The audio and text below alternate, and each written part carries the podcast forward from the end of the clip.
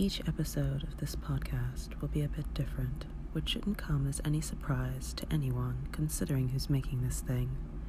My name's Jay, introvert extraordinaire and procrastinator extreme, and I really, really hate the sound of my own voice, so I figured, why not make a podcast forcing me to have to listen to the jarring timbre of my own vocals, yeah? And no, that doesn't mean I'm going to sing. That would be weird.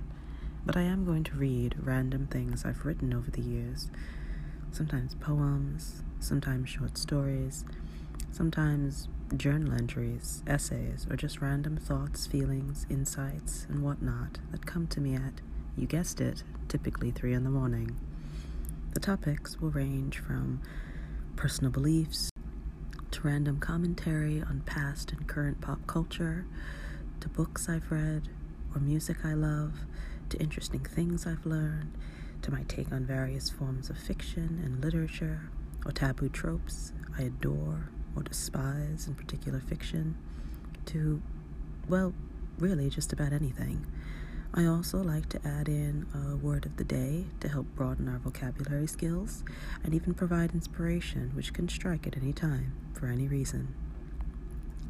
And, as a disclaimer and trigger warning of sorts, most of this is unscripted and uncensored, so expect quirky, raw, honest, and undoubtedly controversial material to randomly pop up and be discussed, or simply pop up, no discussion needed. If you like what you hear, then share this podcast with your friends, family, neighbors, coworkers, random stranger you meet on the train, and subscribe so you can be the first to know when new episodes are released. I'm going to try getting them out on Thursdays, with an occasional Sunday thrown in if I'm feeling up to it. You can also drop me a voice message on Anchor with questions or suggestions. Hello everyone, and welcome to the second week of October and our second episode of Haunttoberfest, my month-long feature event.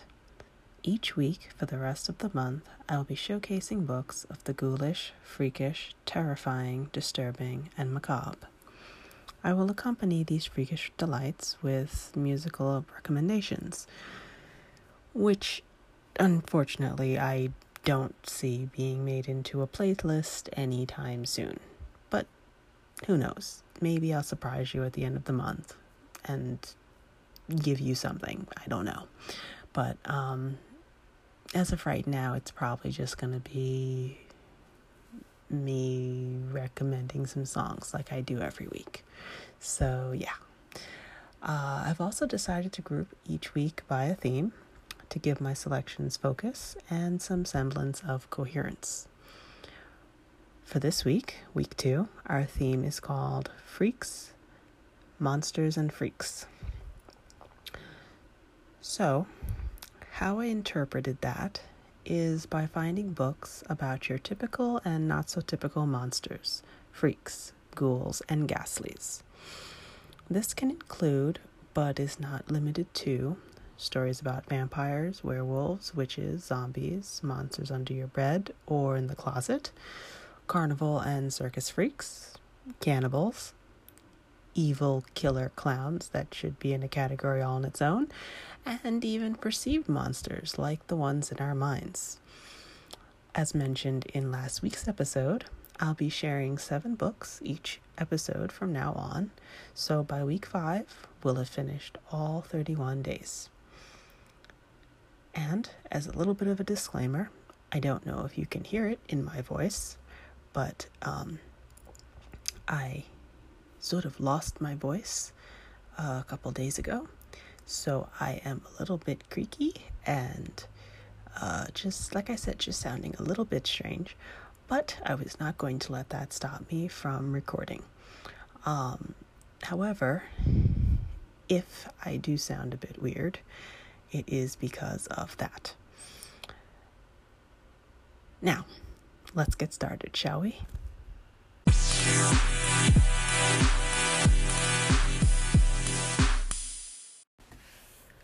Our first book is a true classic, and it's called Frankenstein by Mary Shelley.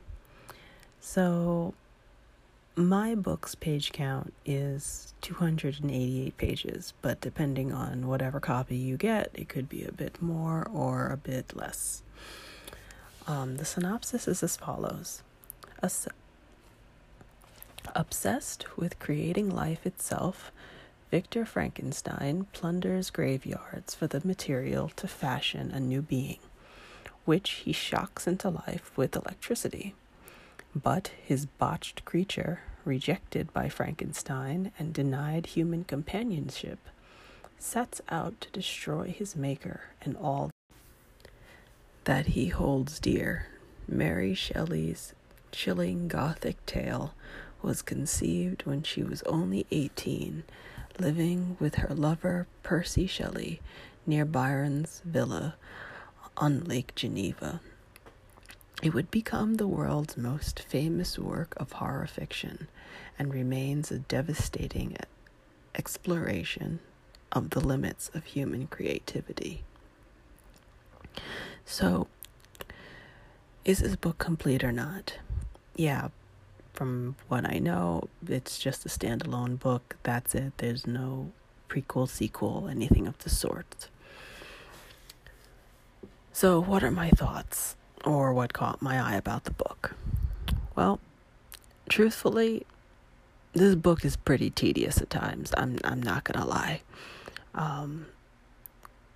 This is certainly not for those who want a good, fast-paced thriller or action-packed adventure or even a thrilling science fiction what-if full of possibility and wonder. This is almost depressing. I won't even sugarcoat it. The thing about it is that, you know, even with all of that being the case, I've always had this bizarre fondness for this tale and the story therein, which is why I'm recommending it, even though it is not my favorite book in the world. I feel like more people need to read, need to read the actual source material of the infamous Frankenstein, who is actually Frankenstein's monster and not the good doctor himself. In terms of the cover of the book that I have, it's the one with Frankenstein's monster on the cover.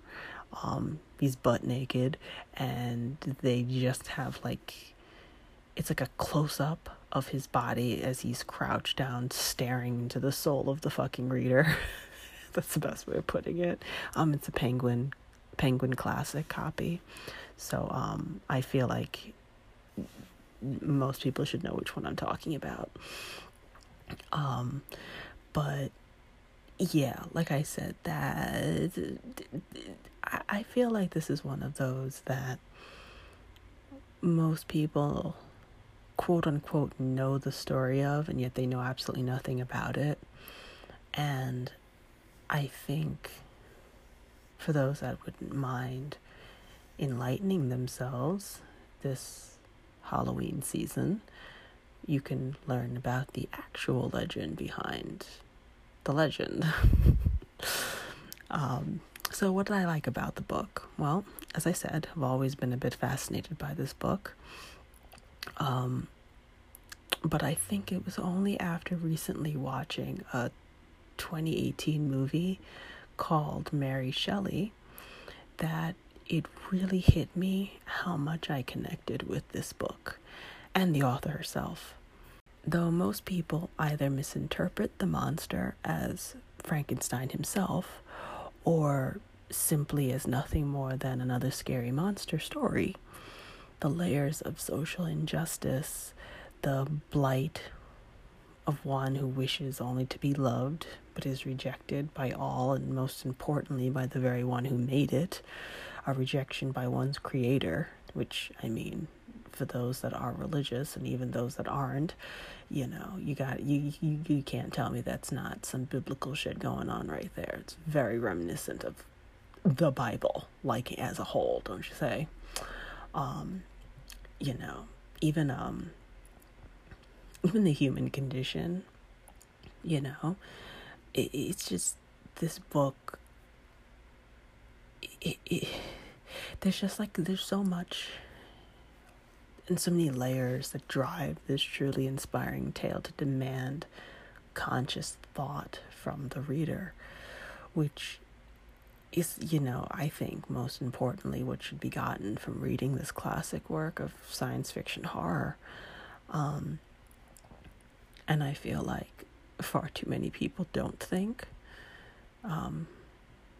I think probably because they feel like it's not worth the time and the effort, which to me is just a mortifying train of thought.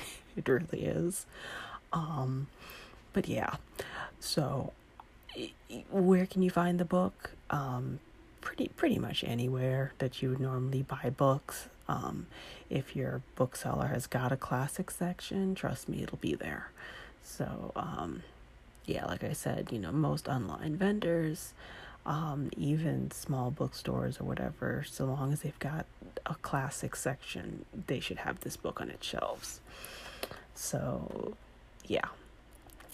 Our next book is actually a manga series called Hellsing, and it's by Kōta Hirano. So the page count for each book is around 150 to 200 pages each. And there's the synopsis for it. There's a secret organization somewhere in England created to defend the Queen and country from monsters of all sorts. Yes, it's hard to believe in this day and age, but really, isn't this the true age of monsters?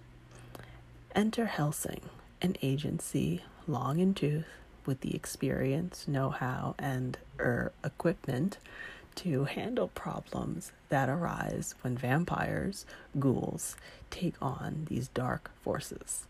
What equipment, you may say? How about another vampire and a big pistol loaded with special silver bullets? That ought to do the trick. So, as you can tell from the description, it's a bit quirky, and it's not a comedy, trust me, not a comedy at all, but it's got this underlying, like, dark humor in some of it, like, yeah. So, is the series completed? Yes, it is completed. The original action horror manga series is comprised of 10 books, I believe. However, there is also a prequel one-shot manga called Hellsing the Dawn. And I think a sequel as well. I don't remember. But I definitely know about the prequel series. Yeah.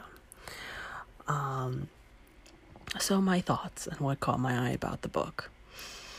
Well, my goodness, this is my childhood coming back to me right here. So I love this series so freaking much. But I am going to say a little bit of a confession time. I watched the anime first before reading the books. So my initial motivation for picking up these books in the first place was because of my absolute and utter love of this stunning anime. It was beautiful.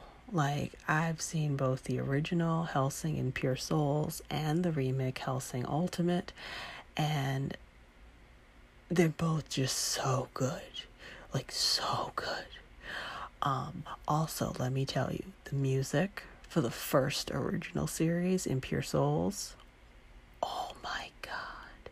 So that theme song and the end, you know, both the theme song for the, you know, the beginning song and the ending song, oh my god. To this day, I still can sometimes just hum it along, even if I've forgotten most of the words. I just sort of like, you know, I'm not gonna even try. You've heard me try to sing and hum a couple times before, yeah, not with this croaky ass voice. So y'all should look it up, y'all should find it. If anything, who knows, that might be one of the songs that I recommend for you guys. But yeah, listen, it was so good, and I just, after watching it, I felt hollow, because I was like, I need more. Like, I desperately need more. I need more context, and I need more world building, and I just need more.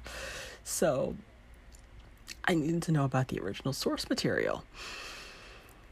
And listen, it honestly did not disappoint. I think any fan of vampires, Nazis being killed, the band In Nomine, listen, shut up, that is totally relevant, okay? Just violent manga and horror and just gore in general is gonna love this series as much as I did, okay? That's it. That's it. Now, where can you find it? Once again, probably anywhere that sells, well, obviously anywhere that sells manga. That's first and foremost, because this is something of a classic here. And then probably most of your online sellers, like, you know, big chains. I don't know if this series would be found in just your local bookstores or booksellers. It might be. It used to be a long ass time ago, but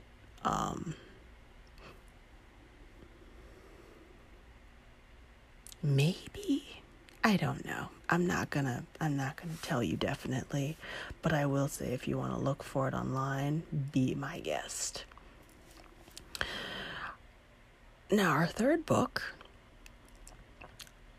is another manga series, and this one is called Shiki. So, the manga series is by Ryu Fushisaka, who is the artist and the writer.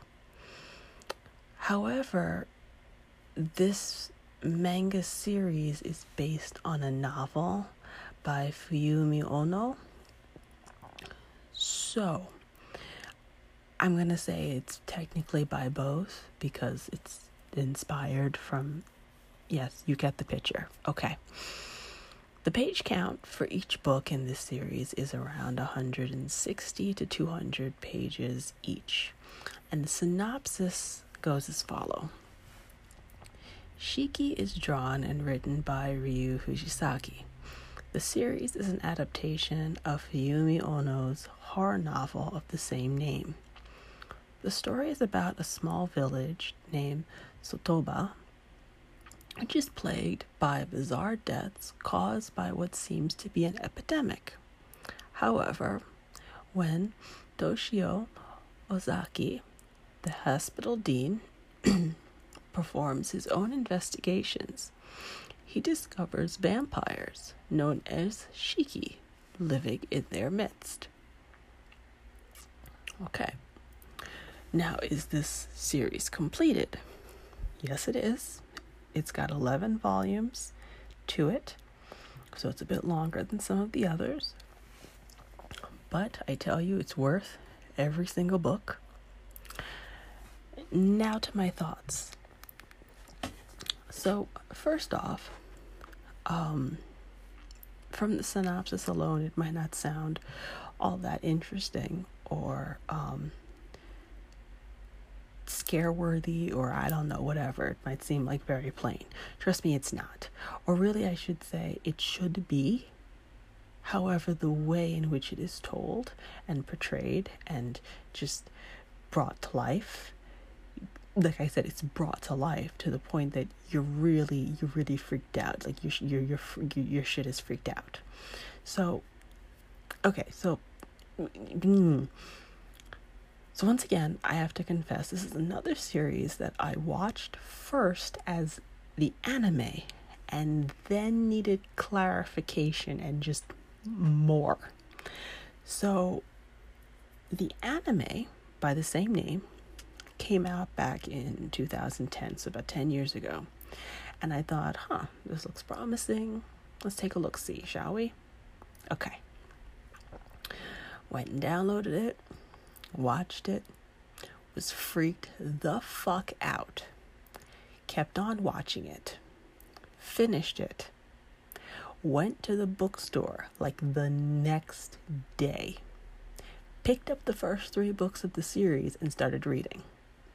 Was equally freaked the fuck out. Hasn't regretted it, not once in all of this time. Okay, so to be clear, I don't think I'd be as freaked out by this series if I had read it for the first time now. Okay, after everything I've seen and witnessed and written, just the evolution of my messed up mind, okay? However, back at that time, oh yeah, it was really, really freaky. Now, this isn't one of those I'm gonna have nightmares type of horror books, but it is quite a bizarre situation where you're definitely going to be left feeling a bit disturbed. Like I said, the anime really did it well. It like captured this eerie sense of just, fuck, I am going to be haunted or cursed after watching this. You know what I mean? Like sort of like how The Ring made a lot of people feel after they watched it for the first time. Probably the first and only time, to be honest with you.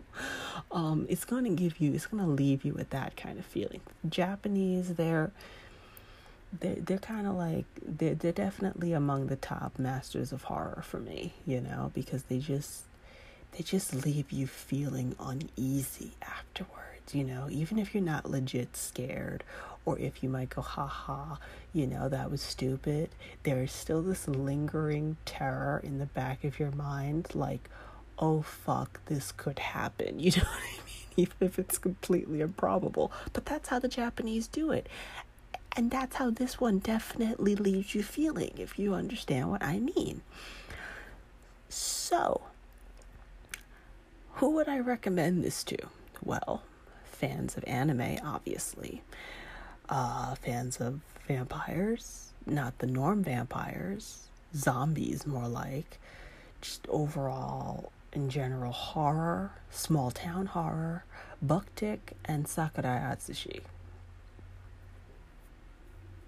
Y'all would understand all of my music references that I've been making for these books if you watched it. Okay, at any rate, where can you find this? I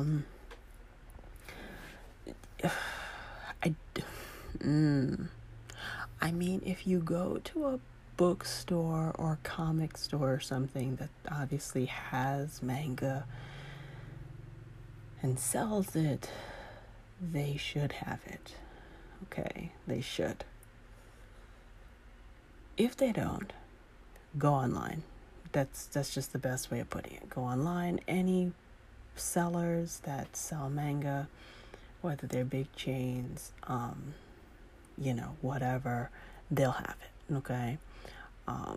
But if not, I mean, even some of the local bookstores, if they don't have it in stock, in store, you can probably go to their websites and get it. Yeah, so that should be about it. But, yeah. But before we go on to our next book, let's have a word from our sponsors.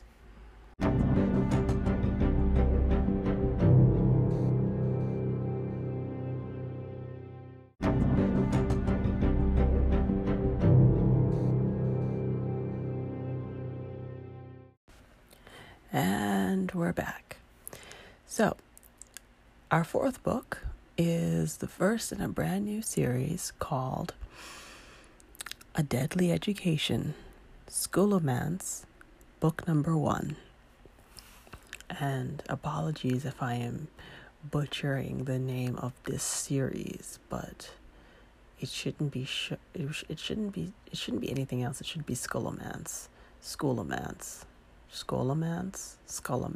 don't fucking know. Whatever. It's by Naomi Novik, yes. Page count, 336 pages. Synopsis. Lesson 1 of the Scholomance. Learning has never been this deadly. A deadly education is set at Scholomance, a school for the magically gifted, where failure means certain death. For real. Until one girl, Elle, begins to unlock its many secrets. There are no teachers, no holidays, and no friendships, save strategic ones. Survival is more important than any letter grade. For the school won't allow its students to leave until they graduate or die. The rules are deceptively simple. Don't walk the halls alone, and beware of the monsters who lurk everywhere. Elle is uniquely prepared for the school's dangers.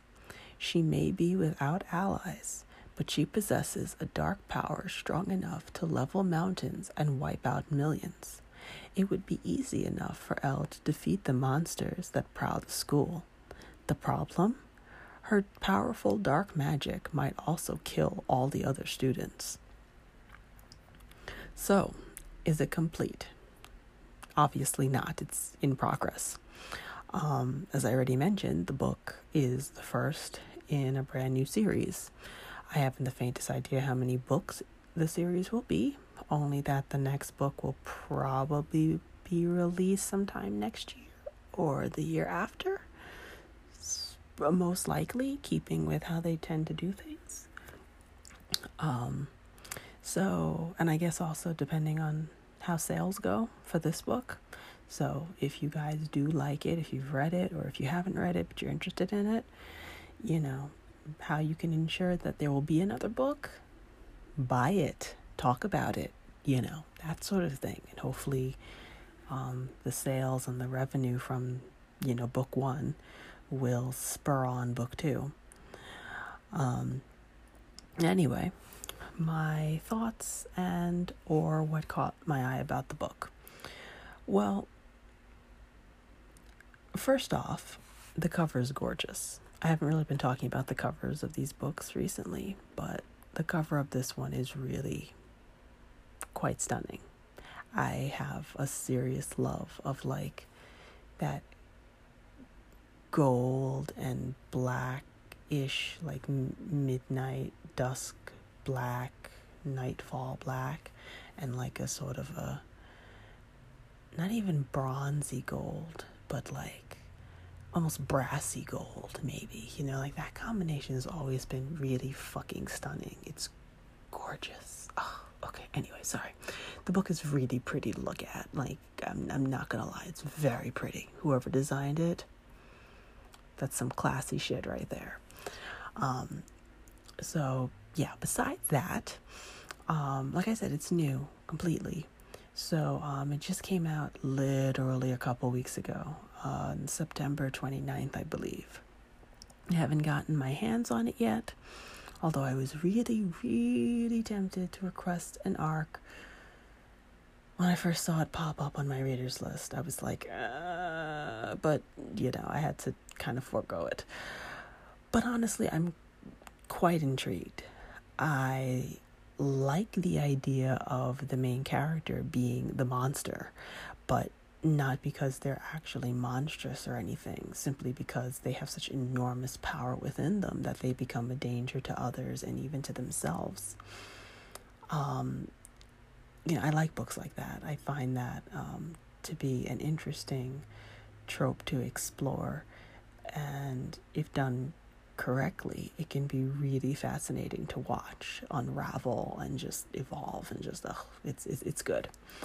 As I said, I don't know if this one will be a dud, but I really, really hope not. I'm looking forward to eventually settling down and getting my hands on this and so many other lovely reads for this fall season, because Lord have mercy, this fall season has quite a bit to offer from the little bit I have been seeing. Next book. So our fifth book is an actual, just a book, no series, no manga series, whatever. It is actually just a book. And this one some of you might be familiar with. It's called The Girl with All the Gifts by M.R. Carey. So the page count for this one is a bit higher than all the others. It's 461 pages. And the synopsis goes as follows. Melanie is a special girl. Dr. Caldwell calls her our little genius. Every morning, Melanie waits in her cell to be collected for class. When they come for her, Sergeant Parks keeps his gun pointed at her while two of his people strap her into a wheelchair. She thinks they don't like her. She jokes that she won't bite, and yeah, I kind of fucked that one up. Let me read that again. She thinks they don't like her. She jokes that she won't bite, but they don't laugh. Melanie loves school. She loves learning about spelling and sums and the world outside the classroom and the children's cells. She tells her favorite teacher all the things she'll do when she grows up. Melanie doesn't know why this makes Miss Gisteneu? Gisteneu? Oh God, I can't pronounce her name. Look sad. The Girl with All the Gifts is a sensational thriller, perfect for fans of Stephen King, Justin Cronin, and Neil Gaiman. So, I'm going to try to pronounce this next one here, but, okay. So, is the book completed? Yes, it's completed. However, it does have a non-connected prequel novelette called... Okay, I'm going to try to not butcher this, but I'm probably going to butcher this, and I apologize profusely in advance. Iphigenia in Aulis. Iphigenia in Aulis. Yes. Okay. I'm going to spell it, because some of y'all might actually want to look this up, and my horrible pronunciation and my cracking voice is probably not helping things. So it's spelled. First word, Iphigenia.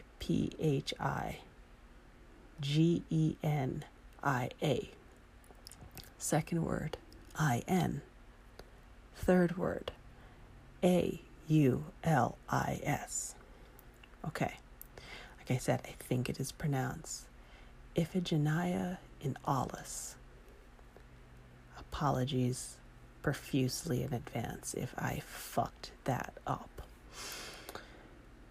Yeah, so that's the name of this, like, related but detached prequel novelette, which I believe is also a standalone like this one, and is simply connected by being written within the same world, but I don't think it has any of the same characters or just whatever. What I do know is that it formed the basis for this book. So it's not like it's a necessary read in order to understand this book, but I suppose it expands upon the world. Okay. So what are my thoughts or what caught my eye about the book? Well, I guess this is just really one of those episodes where I fess up about watching the movie first, because that's exactly what happened here. So, yeah, the only difference between the other things that I said, I watched first before I read them, is that I haven't read this one yet. Like, at least with the other ones, I have actually read the source material after I watched it. I have not done that with this one. Nor do I have my hands on a copy of it either. And let me tell you why. Okay, I'm gonna lay it out in your plain. I do not like zombies. I have a strict no zombie rule when it comes to what I read and what I watch. It's just, I don't like them, okay? At least not the modern ones. The ones from way back in the day that were slow and stupid as fuck and you could run away from were A-okay by me, okay? but whoever the jackass was that decided, let's make zombies fast. Yeah, they gonna die by one of these motherfuckers one of these days, I'm telling you right now. And if they don't, somebody broke karma. That's all I'm saying right now. That's all I'm saying. So yeah, I don't like zombies, okay? And even if the book's really, really good, I'm probably not going to pick it up if the plot revolves around or focuses on this particular form of Walking Dead. It's not happening. However, I didn't quite know what I was getting myself into a few years ago when I decided to watch this movie. And holy fuck was I blown away, because this shit was good. Now would I watch it again though? I don't know. I think once was enough for me. You know how like there's some movies that, you know, even if they're amazing, like really, really good, you can only watch them once and it's sort of like, that's enough for me. That's just enough. Yeah, I feel like that's how this movie is. Because boy was it good. Now, let's just put it this way. If the source material is anything like the movie, if not better, then I highly, highly, highly recommend you pick this one up and give it a go. You will not regret it. This was by far the trippiest thing for me. I mean, little kids being treated like monsters, because they were, only to find out that, yeah, okay, I know, I'm not going to spoil it for you. Listen, go and read it for yourself. Oh, and absolutely go watch the movie. You won't regret that either. That shit, oh my God, that shit's a serious diamond in the rough. Like, it's incredible. You need to go watch the movie. So what did I like about it? Disturbingly enough, the child zombies. Like, I'm going to be totally honest with you. That was just a concept that maybe it's because I don't read like anything in the genre. So it's just super disturbing and new and freaky and well done for me. But holy fuck, child zombies, I mean, damn. Also, surprise ending, and like, what even is a plot?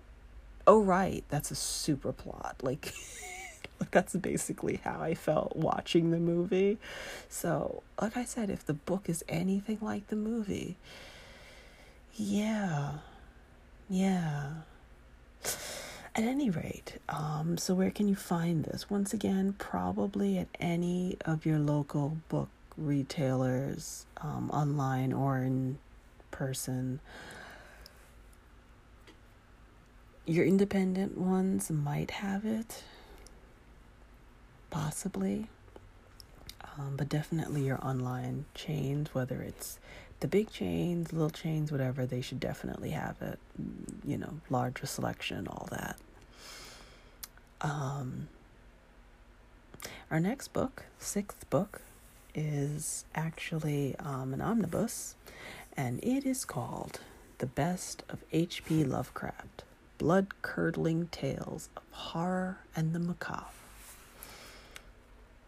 Obviously by H.P. Lovecraft, and edited and compiled by August Derleth.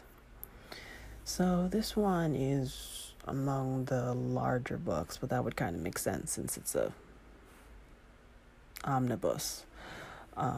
It's 406 pages, and the general synopsis of it goes as follows. This is the collection of true... Excuse me, let me read that again. This is the collection that true fans of horror fiction must have. 16 of H.P. Lovecraft's most horrifying visions, including The Call of Cthulhu, The Dunwich Horror,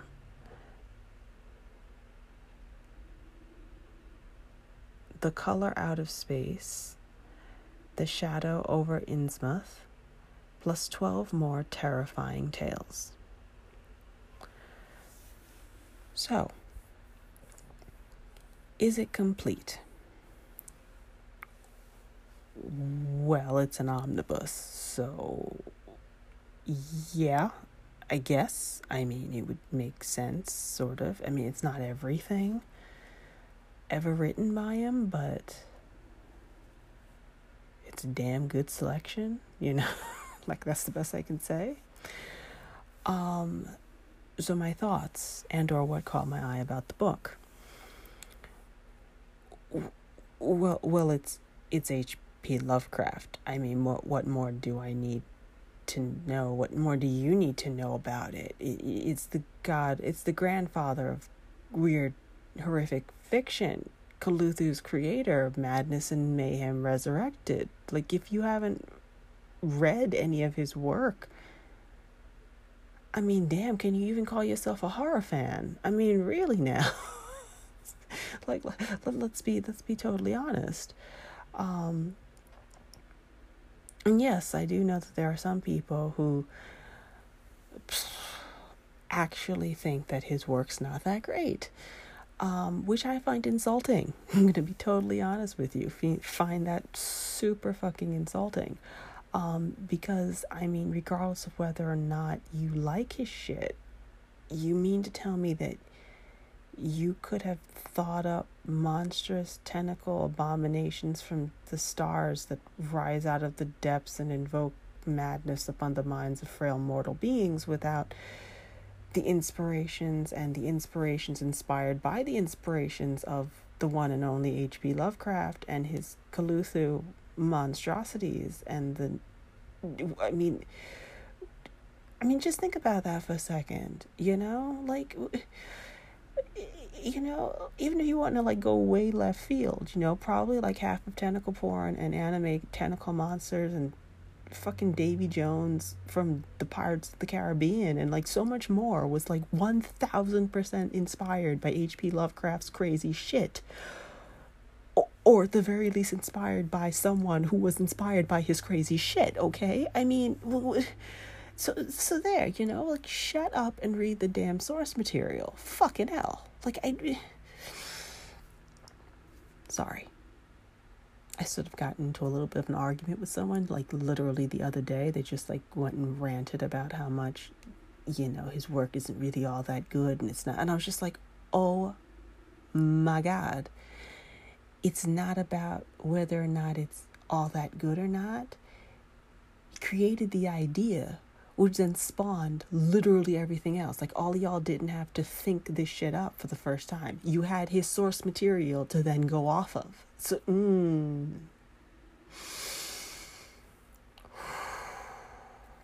Okay. Sorry.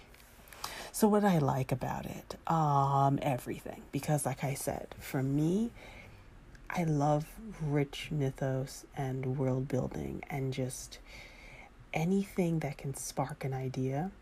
And don't get me wrong, of course, if it's really, like, if the idea is really well done and like fleshed out and thought out and it's intriguing and engaging and all that and all of that wonderful stuff and it's all polished and beautiful and awesome, you know, that's better. But I mean, fucking hell, you know, even if it's not. Simply by having it out there, it allows for so much creative thought, you know, to then spawn from it or to be inspired by it. It's just like, honestly, come on. So, yeah, that's what I love about it. Like I said, I remember reading it way back when I was writing my own brainchild. And it was hysterical because there were certain aspects of it that I was like, holy shit, like, I'm feeling this because it's literally in my own writing, you know, and this is long before I ever read anything by H.P. Lovecraft. And, you know, even though a lot of it went off way off into almost different dimensions from what I was writing, like I said, the vein of what was being talked about, it was like hitting home, if that makes sense. But anyway, the point of the matter is, y'all can't call yourselves horror fans if you've never read his work. Like, whether you like it, you don't like it, don't do this to me. Fucking read his work, okay? Okay, done. So where can you find it? I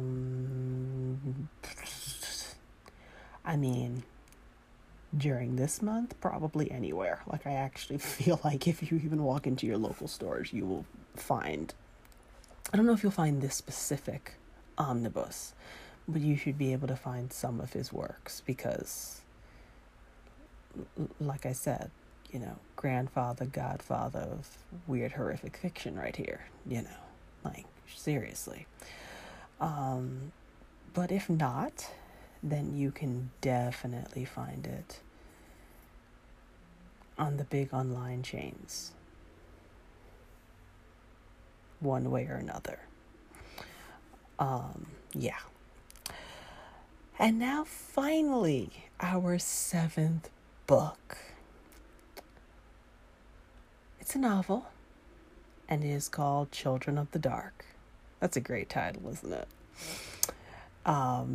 It's by Jonathan Jans, I believe that's how you pronounce his name, and Matthew Verrett, who is the cover artist, which, let me tell you, I am very happy to announce that cover artist's name, because the cover of this book is gorgeous. Like, it's really, once again, I've said it many times before, I love the color scheme of red, black, and either white or like a pale color, whether it's like a pale cream or like porcelain or whatever. Like, that color scheme is always the perfect color scheme for horror, thriller, even some sci-fi. It's just it's stunning. I love it. Love it. Okay. So anyway, the page count for this one is 392 pages, which is not too bad. And the synopsis goes as follows. Will Burgess is used to hard knocks.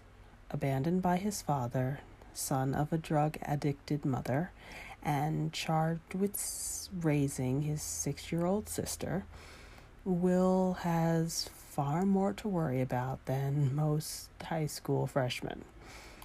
To make matters worse, Mia Samuels, the girl of Will's dreams, is dating his worst enemy, the most sadistic upperclassman at Shadeland High. Will's troubles, however, are just beginning, because one of the nation's most notorious criminals, the Moonlight Killer, has escaped from prison and is headed straight towards Will's hometown. And something is lurking in Savage Hollow, the forest surrounding Will's rundown house. Something ancient and infinitely evil. When the worst storm of the decade descends on Shadeland, Will and his friends must confront unfathomable horrors. Everyone Will loves, his mother, his little sister, Mia, and his friends, will be threatened, and very few of them will escape with their lives. Yeah. So is it completed?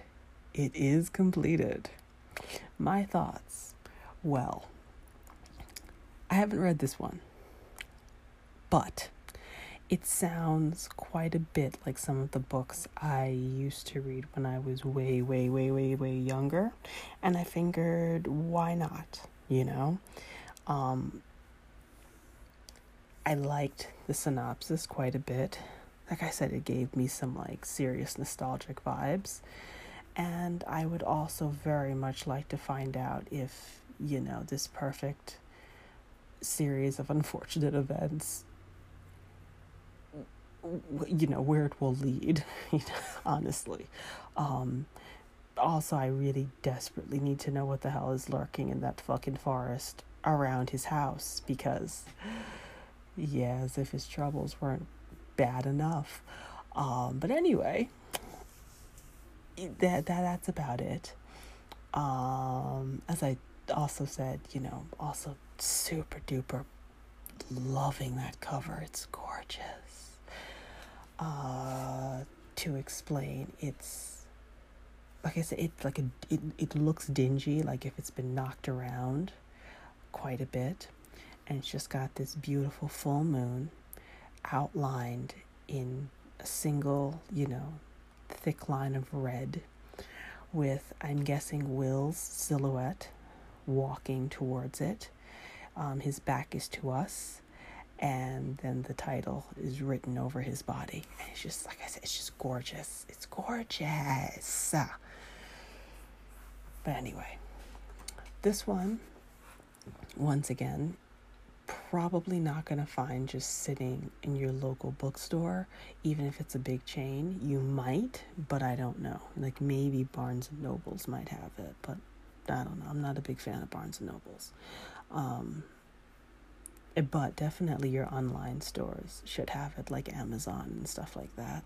Better Book Worlds, maybe. Whatever. But anyway, that is it for our bookish showcasing. I am kind of proud of myself that my voice didn't, totally croak. I did have to, sort of, pause and have some moments there. So apologies for if you hear any long silences. It's mostly me just trying to force my voice to come out. But yeah, I'm pretty proud of us. We did good. We are done with this week's bookish showcasing. And now, on to our musical selection. Oh, and by the way, if you'd like to support me and this podcast, head on over to Anchor and click that support button to become a greatly appreciated supporter of this project. No amount is too small or too large, and all proceeds will help keep Inspiration Strikes, typically 3 in the morning, up and running for the foreseeable future. So become a subscriber today if the inspiration strikes you. Now, let's continue on with some music, shall we? So I've decided that I was going to showcase music, matching them to the books that I've chosen. And to be honest with you, that didn't work either. So, last resort in this regard, I am just going to name off the songs to you like I did last week. So sorry. Like I said, who knows, maybe by some absolute miracle I will actually find a way to make proper playlists out of all of these, but for now it's just kind of whatever. So we are going to start off with we'll start off with the songs that I do have a match to in terms of with the books. So I have Kuchizuke by Bucktick or Sakurai Atsushi, and that one is actually the opening theme song for the Shiki anime. So it would obviously go for the Shiki book. The next one is called Logos Naki World, and this is by Yasushi Ishii. This one is, goodness, I think I'm going to get them mixed up. I think it's the opening song for Hellsing, the original. And then Shine by Mr. Big, which was, I believe, the ending for Hellsing. Or if not, then it's the opposite way around. But I think Shine was the ending song. So those definitely, are obvious matches because they are the actual opening and ending songs for said animes of the books. The next couple ones here are just songs that have always, for me, matched the shows. They're not actually used in the shows, but they work for me. They just do. So the first one is Vater Unzere by In Nomine, and this one is for Hellsing. If you have ever seen the music video, the anime music video for it, it's pretty fantastic. I don't know if it's still up on the internet anymore. It probably does not exist. It was a long ass time ago, but it was really freaking good. Like, oh, I still remember this damn thing to this day. And then the next one is Dynavelt, but also by In Nomine. And this one would be for Shiki. Like I said, I can't really explain why I matched those two together. It in my brain, the translations make sense for me. So yeah. The next one is, I think at this point is not, I don't have any that actually directly match books, but here we go. So we have Thriller. That's kind of like an obvious one by Michael Jackson. Hide by Vix, or Vix. And The Bells of Notre Dame from The Hunchback of Notre Dame, the Disney movie. Tartini Violin Sonata in G minor, which is the Devil's Trill Sonata. Next one is Phantom of the Opera by Prague Cello Quartet. The next one is Freaks Like Us by Sleeping Wolves. The next one is Freak, which is a cover by Undream, featuring Silent Child and Hannibal. The next one is Lullaby of Woe from The Witcher 3 by Ashley Serena. And then the next one is actually these last two are both by In Nomine.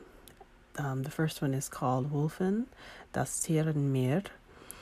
And then the last one is Schwarze Zone. So, yeah, that's my musical selection for you guys. I really, really, honest to goodness, wish I could have made the music part of the episode more intriguing and engaging and interesting. But since I cannot sample music to let you hear, like, little samples or snippets of the songs, and since my life has been chaos and I have not been able to make playlists to even link for you guys, it's like but such as it be, I hope you enjoyed this week's episode of Haunttoberfest.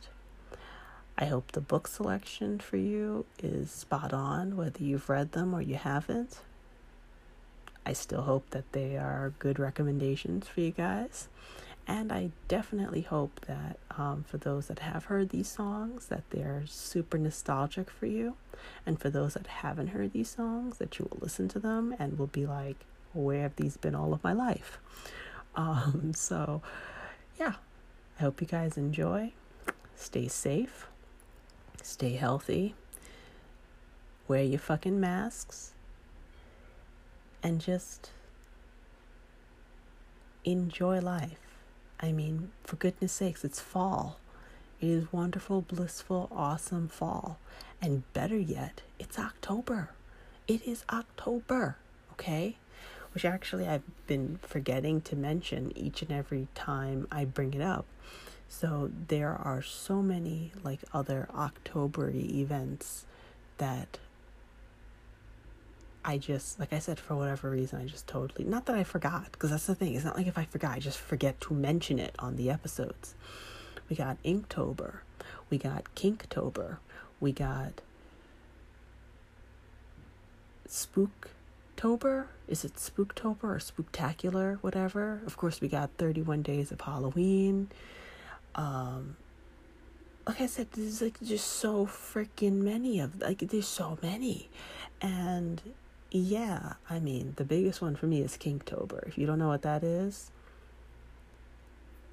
be 18 or older and then go check it out, because basically it's all the kinky shit you could possibly think of. And yeah, so if you're a writer or you're an artist, specifically, definitely if you're an artist, you know, whatever, you know, you have a kink for each day and you have to draw it. Or if you're a writer, then you have to write for it, and it's hot, okay? It just makes you hot and bothered and amazing, and yes, all of these erotic artists and writers and whatever can showcase their amazing skills for a whole month of yes, okay? So that's about it.